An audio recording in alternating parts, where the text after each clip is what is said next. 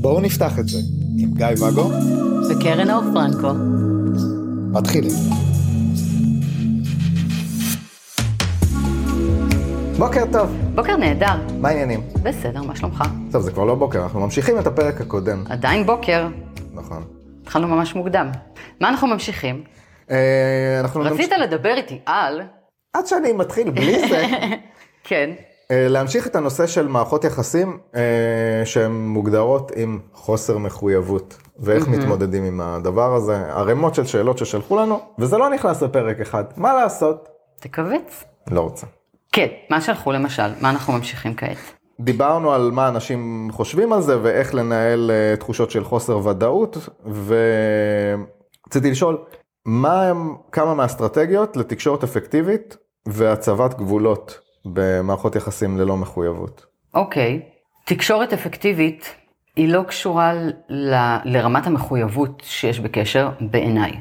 אני חושב שכן, ולכן כתבתי את זה. כי לצורך העניין, כמו בפרק הקודם, תקשורת אפקטיבית זה להגיד, אני רוצה, יש לי לו"ז קבוע, אני רוצה את הוודאות שלה מתי אתה מגיע. זאת לא תקשורת, למה זה זה תקשורת? תאום ציפיות. שזה חלק מתקשורת. לא, זה חלק מתקשורת, זה לא התקשורת. תקשורת זה איך לדבר, הכנות, האופן של השיחה, תקשורת מקרבת. אתה מדבר על המה לומר.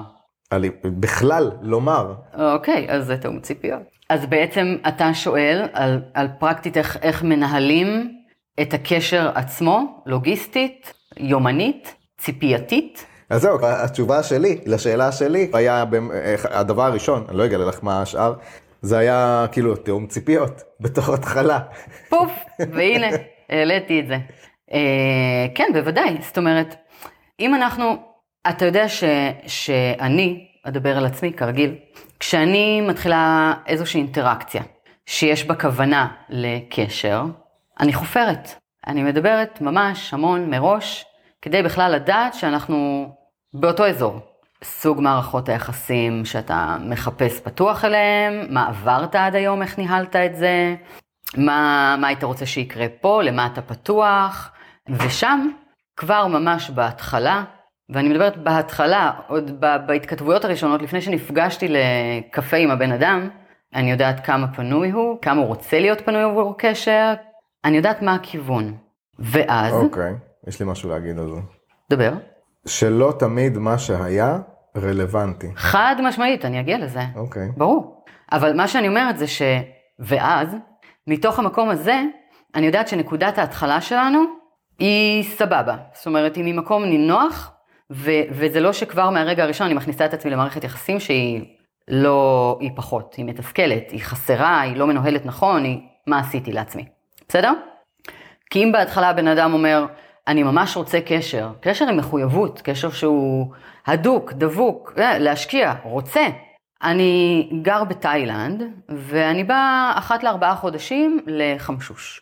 מגניב, אחלה על המחויבות, זה פחות הקשר שאני רוצה.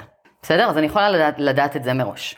או אם הציפיות שלו ממני הם יותר ממה שיש לי לתת, לא משנה, זה יכול לעבוד לשני הכיוונים. ולכן אלה דברים שעבורי, כמו שאתה יודע, לא היו הפתעות עד כה. לא קרה שנכנסתי לקשר ורק אחר כך גיליתי שאין את מה שאני רציתי וציפיתי שיהיה כי חשבתי ש... כי דיברנו על זה מראש. למרות שכן נכנס לקשרים, כאילו שמראש היו פחות מתאימים ל vision שלך, ו... וידעת שאת נכנסת כאילו למשהו... נכון. אה...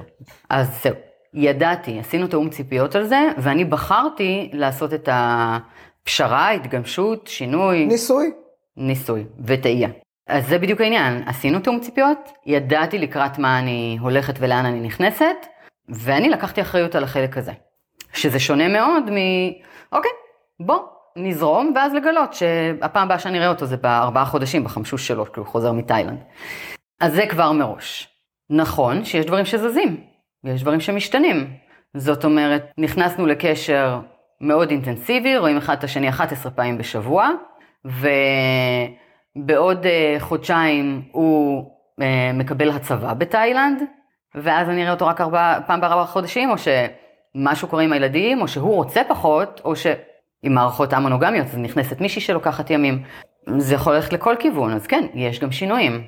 השאלה אם אנחנו מדברים אותם, אם אנחנו מדברים את ההתאמה של המצב החדש לאופן שבו אנחנו רואים את מערכת היחסים, או האם זה פחות נכון לנו והיינו רוצים לשנות את זה, או אנחנו לא יכולים להישאר בסיטואציה כזאת. אז אם אנחנו מדברים, רכיב התקשורת, וגם פה זה עוד פעם תיאום ציפיות הרי. תשמע, אני מבינה שאתה בתאילנד, אבל פחות מתאים לי, ואני מבקשת שתבוא לביקור פעם בשבוע, בארבעה ימים. סביר שזה פחות יקרה, אבל בסדר? או, אני מבינה את זה, אבל לא מתאים לי להישאר, או, אז אני אכניס קשר אחר, או, כל אחד ושלו. שזה לעומת לקבל את הגזרה החדשה, ולא לומר כלום, כן, אני סבבה עם זה, חותכת ורידים. אז תקשורת, תקשורת ותיאום ציפיות. כן, חשבתי על זה מקודם, שבעצם ה... גם כשיצאת עם כאלה שלא לא מתחייבים וזה, שנייה אחרי שהם הכירו אותך, לא רוצים להתחתן ובית וזה, ותהיי מונוגמית. ו... לא לא רוצים, כן רוצים. כן רוצים. אה, או כמו שאני לא, אני לא אשאל מישהי אם היא אוהבת אה, שיחות, כאילו אני נורא אוהב שיחות טלפון וארוכות וזה, ואם אני אשאל, מרבית האנשים שאני אשאל אותם, האם הם אוהבות שיחות טלפון ארוכות, יגידו לא. אבל זה לא מעניין, כי הם לא פגשו אותי, ואז כאילו, אני רגיל לזה שכאילו, מדברים איתי, ואומרים, וואו, איך דיברנו חמש שעות עכשיו בטלפון, איך נכון. הזמן עבר. למרות שאיתי זה פחות עבד לך, אבל זה נכון, זה לא, נכון. לא, גם אנחנו דיברנו, כאילו... עד שנמאס לי. אבל, אבל זה נורא נכון, כי... זה לא מעניין מה היה זה, בקטעים זה כאלה. זה כן ולא, כי, כי יכול להיות ש, שבאמת אני לא מתחברת לעניין הזה, וזה פשוט, אין, זה יישאר לא זורם. אז אני אגלה את זה אחר כך. אבל כמו ש, שאני נכנסתי למערכת יחסים עם ההתכתבויות שלי, והוא בשיחות וידאו, ואמרתי, אחלה, תשמור את זה לחברה שלך. ו- והיום אין לנו שיחות מלבד שיחות וידאו. אלה דברים שבאמת אתה, אתה מוצא את עצמך מתגמש ומתאים את, את עצמך לא כ, כריצוי, אלא כי זה חלק מהדינמיקה של מערכת היחסים, ואתה מוצא שנעים לך לנסות דברים חדשים, או שנעים לך עם הבן אדם הספציפי שמייצר אצלך את זה. אה, אז דברים יכולים לזוז. אבל שוב, אם משהו זז והוא לא תואם את מה שנכון לנו, את הרצונות שלנו, אז תקשורת שמכילה תיאום ציפיות. אה, והדבר האחרון שכתבתי פה זה גם כנות ושקיפות לגבי הרגשות וצרכים, שזה חייב להיות שם. כאילו, את תחברי את זה לתיאום ציפיות, אבל בעצם... אתה מכיר אותי טוב כל כך, אולי תעביר את כל הפודקאסט הזה בעצמך? זה נכון. לא, לא הכרתי, אבל כתבתי, ואנחנו חושבים דומה, אז כאילו... כן, בהחלט, זה נכנס בתיאום ציפיות, אבל זה חש, חשוב לומר את זה, כי תיאום ציפיות יכול להיות על, על פרטים מסוימים, ולא לכלול גם את החלק הזה, כי, כי אתה לא רוצה שידעו שאתה מתמסר, אתה לא רוצה שידעו שאתה כזה רגיש או פגיע, אתה לא רוצה שזה, אתה לא רוצה לצאת קטן, אתה יודע, אה, כל אחד עם החששות שלו שם. כן, וזה גם קשר אה, בלי, הצד השני גם ככה, לא סופר אותי כי הוא לא מחויב ולא זה, אז מה אני אבוא אליו עכשיו עם הציפיות והרגשות שלי והזה. אבל... אני לא אומרת לבוא עם ציפיות, אני אומרת לבוא עם מי שאנחנו, זה שני דברים שונים. זה לא אני מצפה ממך שיהיה נוכח, לא, זה אבל... שתדע שאני מרגישה. כן. שונה לחלוטין. אה, בחירת מילים. שונה לחלוטין. אז רגע, לא דיברנו על uh, הצבת גבולות. נכון, שזה חלק מהשאלה. נכון, נכון. התחלנו בתקשורת ותיאום ציפיות. כן. אמ, זוכר שאמרתי לך, בשביל לדעת אה, על מה מעבירים ביקורת, צריך להגדיר את הדבר שהם מבקרים כן. אותו, מה זה גבולות. מה זה גבולות? או, מבחינתי, ההגדרה לגבולות זה משהו שאני שמה על עצמי. זאת אומרת, איפה זה נוגע בי, איפה אני צריכה לשמור עליי, אני מציבה את הגבול. בדיוק כמו שהמדינה שמה על עצמה, את, את, על עצמה, הנה מילה, על עצמה את הגבול שלה, ואנחנו לא שמים גבולות על מדינות אחרות, כי זה שלהם. הנה המחשה.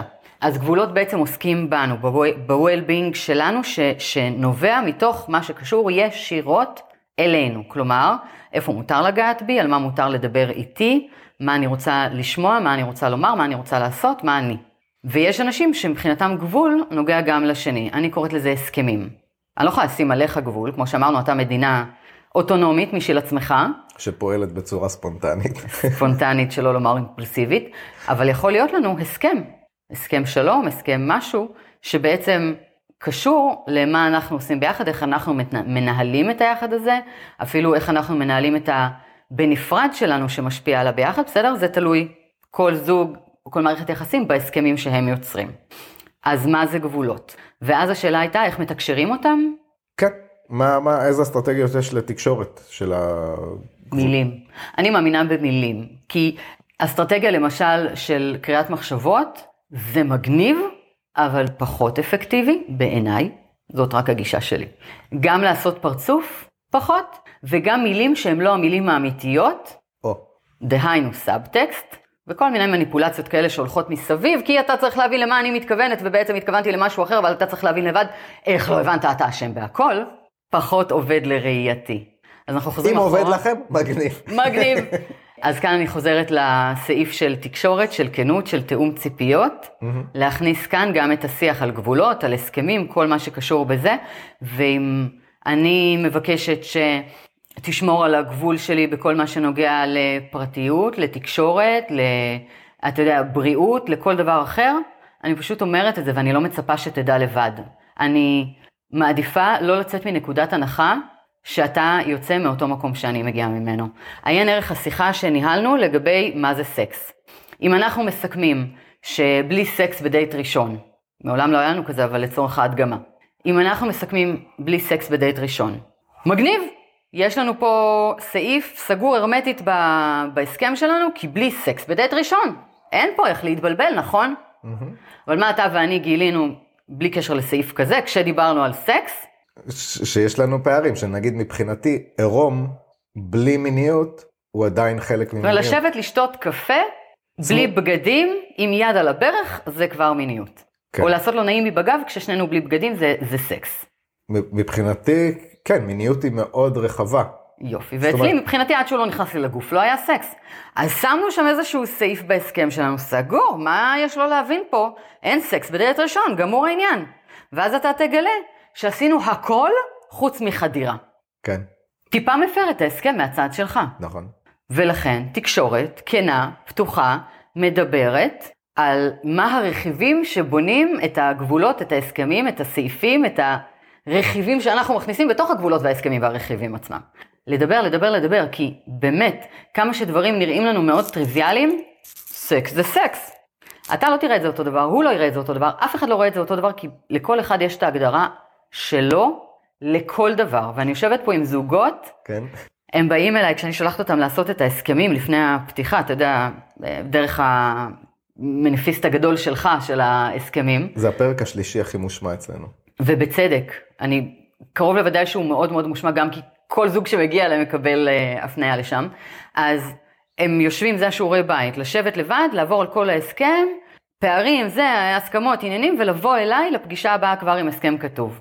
חסכתי להם איזה כמה פגישות בדרך. באים אליי, כן, יש לנו הסכם, יאללה, אפשר לצאת לדרך? מגניב. סגור ההסכם? סגור, הרמטית, עברנו על הכל, יופי, בוא נעבור. אין סעיף שאנחנו לא מוצאים בו עוד מקומות להרחבה ופערים טרפת בין בני הזוג. כי זה פשוט כזה, סקס הוא לא סקס. אצל כל אחד הוא משהו אחר. דברו, דברו, דברו, דברו, פרקו את זה.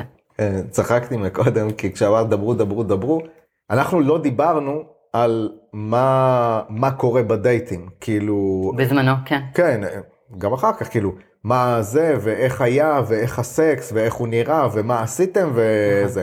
ולכן, לא ידעתי, הדבר היחידי שעניין אותי אז, כאילו, זה לדעת האם היה סקס או לא היה סקס. מה- מהסיבה הפשוטה, שידעתי שכשאת מכניסה את המיניות לקשר, יש רגש. אז יש רגש, ואז, ואז, אה, ואז זה מישהו שנכנס לנו לחיים, ואני צריך שנייה לנשום את זה.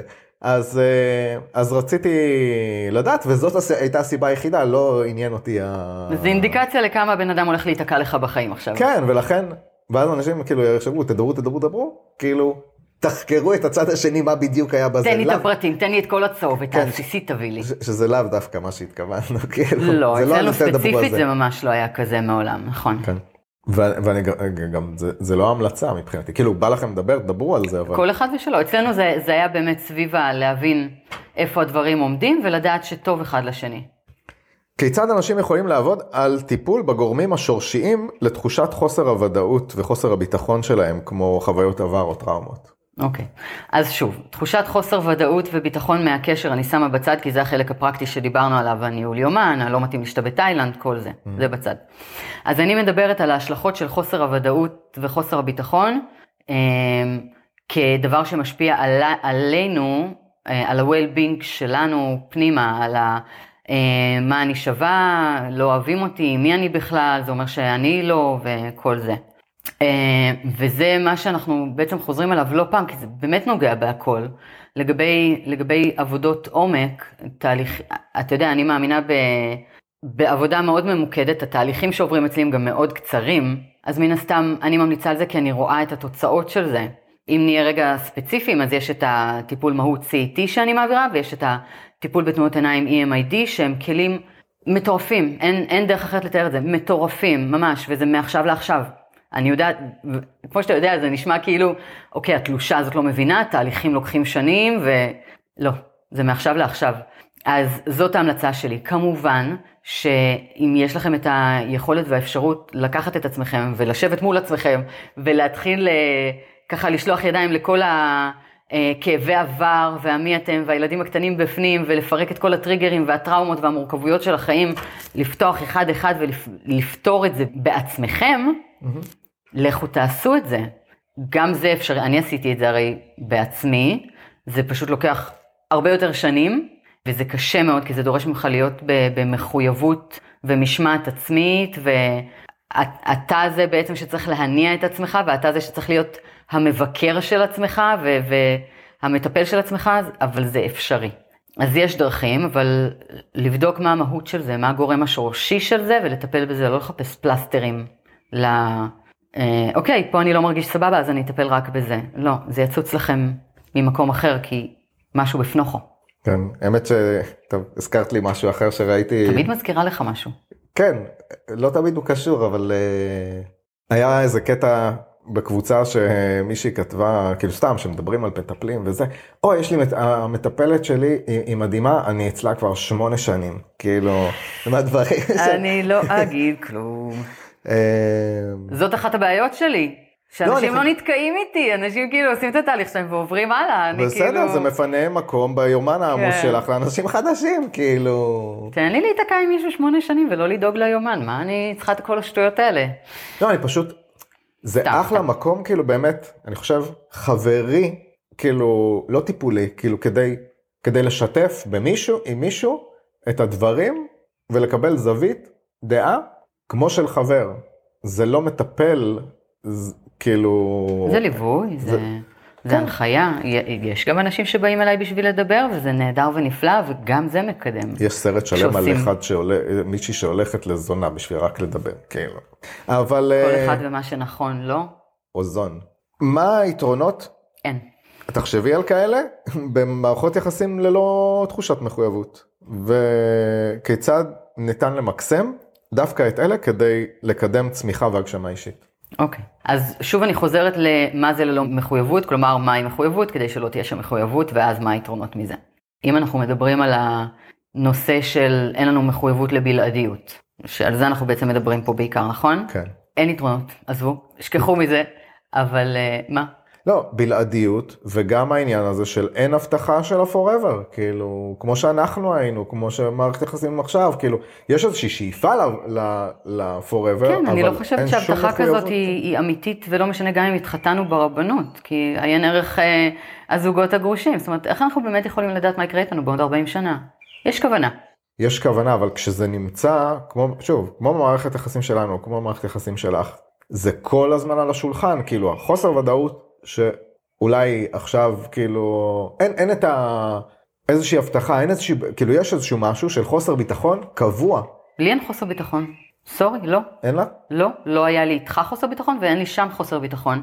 אנחנו לא נשואים ולא מתכוונים להתחתן, אנחנו אפילו היום לא חיים ביחד והוא חי מיליון קילומטר ממני. אין לי שום חוסר ביטחון בקשר איתו מסיבה אחת פשוטה.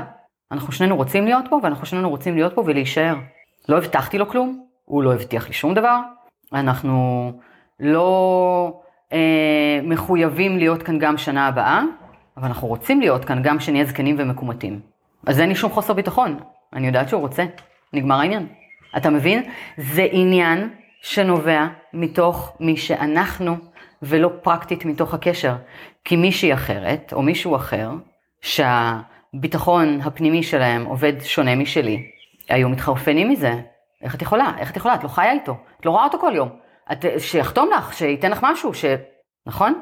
כן, וחשבתי, בגלל מה שאמרת, חשבתי אולי לא לקחת אה, את הדוגמה שלך, אלא לקחת דוגמאות שהן יותר, אה, אולי יותר טריות, או במקום, במקומות כאלה שאין את ההצהרה הזאת של הרצון האמיתי של להיות שם. זאת אומרת, כן, אנחנו כרגע, אנחנו ביחד, וכיף לי, וזה, ו, ונמשיך להיפגש. נו. אבל לא שם פה הבטחה למה יהיה שבוע הבא. סבבה, אבל אם גם לך אין הבטחה מול זה, אז אין לך שום עניין בזה, ואז אין שום בעיה מול הביטחון שלך שם. אם אתה כן רוצה להצהיר את זה, אז יש בך את הרצון הזה, ו- ואת הכוונה הזאת, ואז אם בצד השני חסר את זה, שם ייווצר לך בעצם חוסר הביטחון אולי. אבל אם בך מלכתחילה אין את זה, אז איפה הבעיה? אין פה את הקונפליקט, אין פה פער בין הרצוי למצוי. אתה חי את הרגע, אתה לא צריך את תחושת הביטחון הזאת, אתה לא רוצה לתת אותה. נגמר העניין. ואני חוזר לשאלה, מה היתרונות במערכות יחסים כאלה? אז חוץ מזה שאין יתרונות, עזבו אתכם, בעיניי, קודם כל, וזה מאוד סובייקטיבי, כן? אבל אני חיה את החיים באופן כזה מאפשר ופתוח, למרות שאני כבר תקופה רק עם אחד וצוחקים עליי שאני מונוגמית, כי אני לא רוצה שאף אחד ייקח את מי שאני וינעל. לא רוצה להיות חייבת לאף אחד את החופש שלי, לא רוצה שמישהו אחר או הסכם עם מישהו אחר ינהל אותי. אני רוצה לבחור בכל רגע נתון מי אני, מה אני עושה, עם מי ומתי. זה הכל. הידיעה שאני והחופש שלי נמצאים רק בידיים שלי. זה מה שחשוב לי. שיהיו כאלה שיגידו שזה תמיד בידיים שלך, וזה יכול להיות גם בקשר מונוגמי. נכון. אז היום, לצורך העניין, צוחקים עליי שאני בקשר מונוגמי, אבל זה לא מונוגמי הסכמי. אין שם הגבלה, לא אסור לי, לא אסור לו, בסדר? Mm-hmm. אז זאת הבחירה, זה לגמרי בידיים שלי, אני פשוט לא מוסרת את מה שבידיים שלי לצד השני ואומרת לו, אוקיי, אז בחרתי בזה ועכשיו זה אצלך. אני לא צריכה לבוא אליו ולבקש ממנו אישור למשהו. יש לנו הסכם לדבר על זה, לעדכן, אני לא צריכה לבקש, לשאול אותו אם מותר לי. לא mm-hmm. קיים. וזה חשוב לי וזה יתרון ענק בעיניי, לא כולם רואים בזה יתרון ולא כולם זקוקים לזה או רוצים את זה. תחושת החופש? רק כדי לשים על זה כותרת. כן. אוקיי. לא תחושת החופש. הידיעה שהחופש שאיתו נולדתי נשאר שלי, אני לא צריכה לבקש אותו מאף אחד, הוא, הוא שלי. יתרונות ענקיים בעיניי זה דווקא כל ההתמודדות הרגשית עם חוסרים, עם חוסר, חוסר ודאות, חוסר ביטחון, חוסר אה, כל מה שנובע מתוך ה, מה באמת יהיה כשאין הבטחה. מה באמת יהיה כשאין לנו מערכת שתחומה בתוך איזה, אתה יודע, משבצת, לצורך העניין מונוגמיה, אוקיי, אלה הגבולות. אני נרגעת, זהו. אין לנו את זה. אתה נמצא במחברת שהיא לאו דווקא משבצות, ואולי יחליפו לך אותה, ואולי... יש שם המון התמודדות עם הערך שלך, עם קנאה, עם השוואתיות, עם המקום שלך, עם איך לנהל את זה, עם איך לתקשר, עם איך... ערימות. זה מגש עם מיליוני דברים שאפשר, אתה יודע, רק לקטוף אותם ולעבוד עליהם ולעשות שם uh, צמיחה ועבודה מדהימה. ואנחנו יודעים שהרבה עושים את זה גם, הרבה מאוד בוחרים להתנפל על כל הטוב הזה ולעשות שם עבודה, זה יתרון ענק בעיניי. כן, אה, זה, זה גם מה שכתבתי אז, קיבלת מלא נקודות. אין, אתה מעתיקן. תרגול תקשורת יעילה, הצבת גבולות, אה, גם מה שדיברנו מקודם, זאת אומרת, מבחינתי, ללמוד את העניין הזה של המתנות, כאילו, את הלתת, רק כדי לתת, כשהייתי במערכות מונוגמיות סגורות, mm-hmm. אז אז הייתי נעול בקונספציה הזאת, כאילו של ה... אני נותן ומקבל, נותן ומקבל, זה מערכת היחסים, כאילו יש שם מערכת יחסים של גומלין, נותן, mm-hmm. נותן ומקבל. ו... ורק השבירה הזאת של, רגע, לא חייבים לי כלום, mm-hmm. למה לי לתת?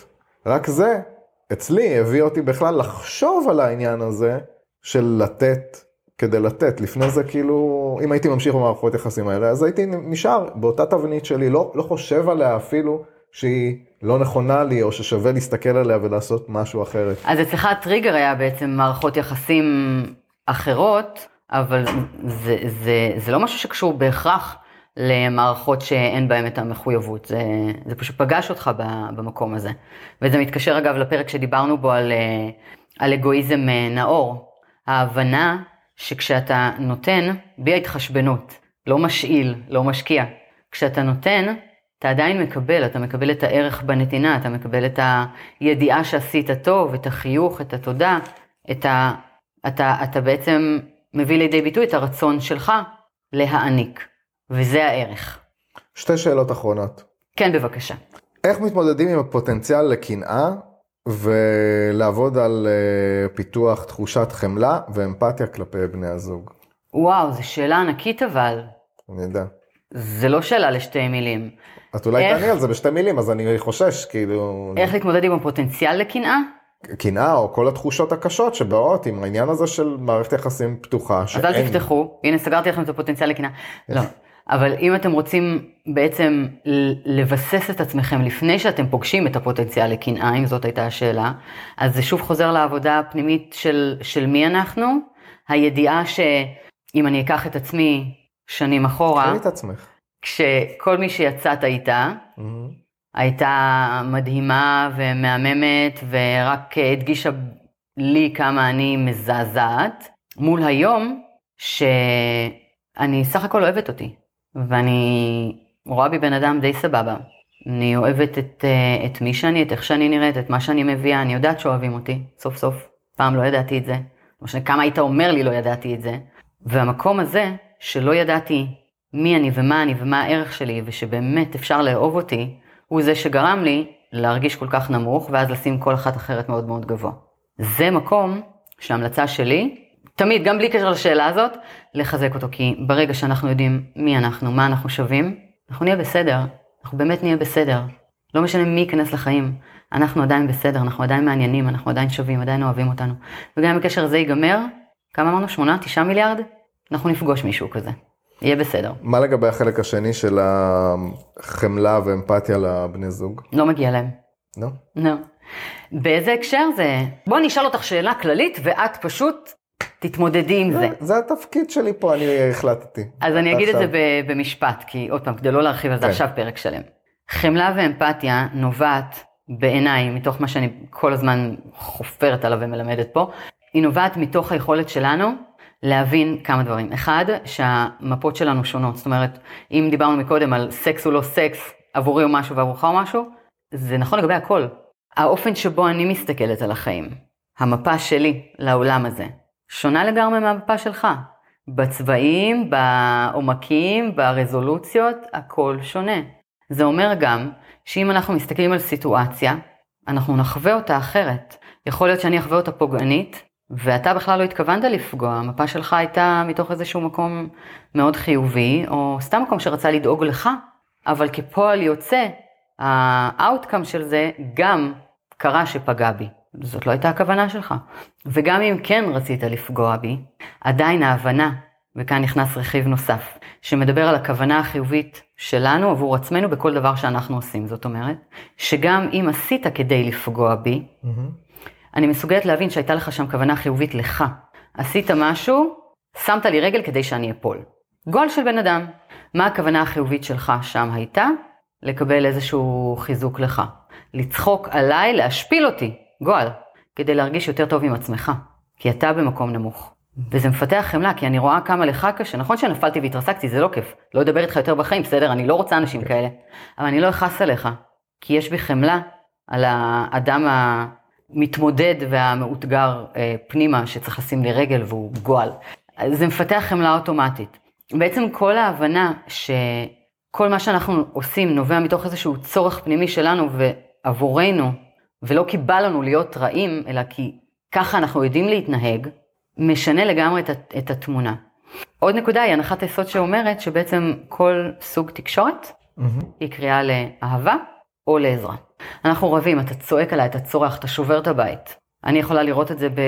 מה, הוא מוציא עליי את העצבים שלו, איזה בן אדם גועל, איזה בלאגן, אה, איזה... אה. ואני יכולה להסתכל מתוך הנחת היסוד הזאת ולשאול, מה הוא מבקש כאן? אהבה או עזרה? ויכול להיות שאתה מבקש את שניהם, כן? ואז, גם מתוך השני דברים הקודמים, אני יכולה להבין שיש לך שם איזושהי כוונה חיובית. שאנחנו רואים דברים אחרת, אני לא מבינה את מה שאתה רואה, כי המפה שלך היא שונה. כל הדברים האלה יחד, זה זה פשוט, אתה יודע, כאילו מפעל כזה שמייצר חמלה באופן קבוע, ואתה גם רואה אותי, איך אני, איך אני רואה אנשים, לא משנה כמה הם באים ותוקפים, ו... כי אתה רואה את הבפנוכו. כן, זה יוצא לך ממש מוצלח. טוב, אני כתבתי פה למצוא דרכים חדשות, להתחבר ולהעמיק את האינטימיות. אני חושב כאילו שזה משהו שמאוד יכול לעזור לחיבור. אה, כן, זה כמענה לתשובה הקודמת, כן. כן, כוכבית. כי אם אני לא מבינה שאתה רואה את הדברים אחרת כי המפה שלך שונה, ואני מצפה ממך לראות כמוני, אז אני אהיה מתוסכלת מולך, כי כאילו, מה לעזאזל לא בסדר איתך כשאתה לא רואה את הדברים נכונים, איש מעצבן אתה. ואם אני לא מבינה שיש לך כוונה חיובית בזה שאתה עושה משהו שפוגע בי, אתה בן אדם גועל ואתה פוגע בי, אתה איש פוגעני.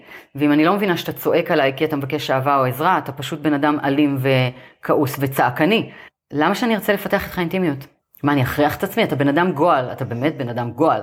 אתה מבין? זאת אומרת, הרכיבים האלה Mm-hmm. הם גם אלה שלחלוטין יתמכו בדבר הנכון שאתה הבאת כאן, אוטומטית כבר הם יפתחו את האינטימיות. כן, כבר הולך ב-level. הרדוד, ואת חופרת מלמטה, מה לעשות? חופרת. ולשאלתנו האחרונה, שימי לב, שאלה טריקית, מתי ראו, שאנשים שאלו, אני מחויב להם, כי זו שאלה מגניבה. אתה לא חייב כלום לאף אחד, כן? אני חייב, אני מחויב ל- למאזינים שלנו. מתי ראוי לשקול מעבר למערכת יחסים מחויבת יותר, ואיזה גורמים יש לקחת בחשבון בתהליך ההחלטה. אם בא לכם וזה מתאים לשני הצדדים, יופי, בהצלחה. זהו? מה לא? אני יכולה לפרק את זה, אבל אני באמת חושבת ש... ש... אלה נושאים שאפשר פשוט להרחיב אותם כל כך, שזה ידרוש ממני עוד איזה חצי שעה רק לא, להתחיל. לא, אל תחפרי לנו חצי שעה. אז, אז זאת הכותרת. אה, דברו, תקשורת, תיאום ציפיות בצורה כנה, הביאו את עצמכם, אה, את הרגשות שלכם, את הרצונות שלכם, את מה אתם רוצים להרגיש ומה אתם רוצים שיהווה הקשר עבורכם, ותראו אם מתאים. אם בכלל, כן. אז, אה, אם, אם זה אם בכלל, נעמת לי מאוד, למרות שחם פה טילים. תדליק מזגן. אני לא רוצה להדליק מזגן. הנה, עשינו תיאום ציפיות, נהדר. תודה רבה לך קרן אור פרנקו. תודה לך, גיא ואגו. אז אה, לא לשכוח לדרג חמישה כוכבים, להגיב, אה, אם אתם רוצים לצפות, יש את זה ביוטיוב. מה שאין ביוטיוב זה את הפרקים לייב שלנו. הם נמצאים רק בקבוצה בפייסבוק, שהיא, בואו נפתח את זה קרן אור פרנקו, ואפשר לשאול אותנו שאלות, או בטופס האנונימי, או לשלוח לנו אה, שאלות במסנג'ר של הפייסבוק, גיא ואגו, קרן אור פרנקו, או להגיב ישירות על הפרק בספוטיפיי, ידעתם? זה חדש. זה חדש. טוב שאמרת. אני כבר אמרתי את זה גם בפרק הקודם. אוקיי, ובכן שלום. ביי. ביי.